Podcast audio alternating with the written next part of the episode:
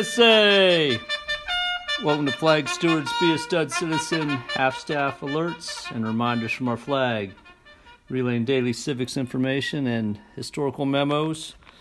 Today being Monday, May 17th of 2021. So before we get into it, we got to always know where our flag is in terms of its position on the flagpole. And uh, for those of you in the states of Texas, Colorado, Pennsylvania, Connecticut, and Delaware, well, you can click on the link below and find out the details of your half staff flag status and who those honorees are. Also, we'll let you know when these half staffs are going to end.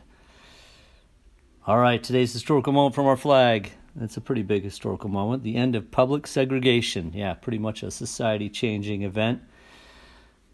Happened on this date, May 17th, in 1954. The Supreme Court voted unanimously, 9 0 decision, that per the U.S. Constitution, public schools must be desegregated, meaning they cannot separate schools of students based on their skin color, meaning no more all white or all black schools.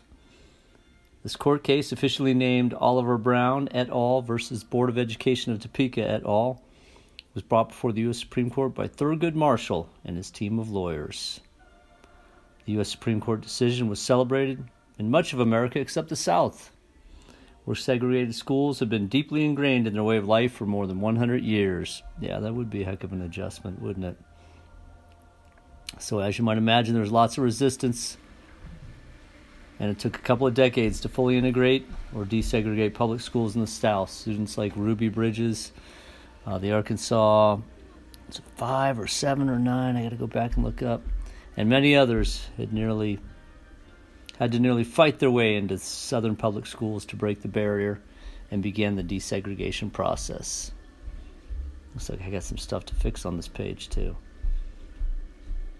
Um, and it's come a long ways, but hey, we still got our we still got our issues. Not necessarily desegregation as much as we do equity, inclusion, and other things, but uh, those things are moving forward, being worked on.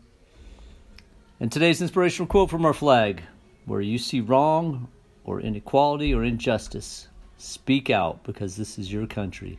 This is your democracy. Make it, protect it, pass it on. That's right, that's from Thurgood Marshall, who was the lawyer on the winning team of Brown versus Board of Education, and he was later sworn in as a U.S. Supreme Court Justice himself. Thurgood Marshall. Where you see wrong or inequality or injustice, speak out because this is your country. This is your democracy. Make it, protect it, and pass it on. I like that. And now it's time to recite the pledge. Students across America, at school or at home, inspired by the deci- decision to desegregate schools, allowing children of all races and backgrounds to learn and grow together, please unite and recite the pledge. I pledge allegiance to the flag of the United States of America and to the republic for which it stands one nation under God, indivisible, with liberty and justice for all.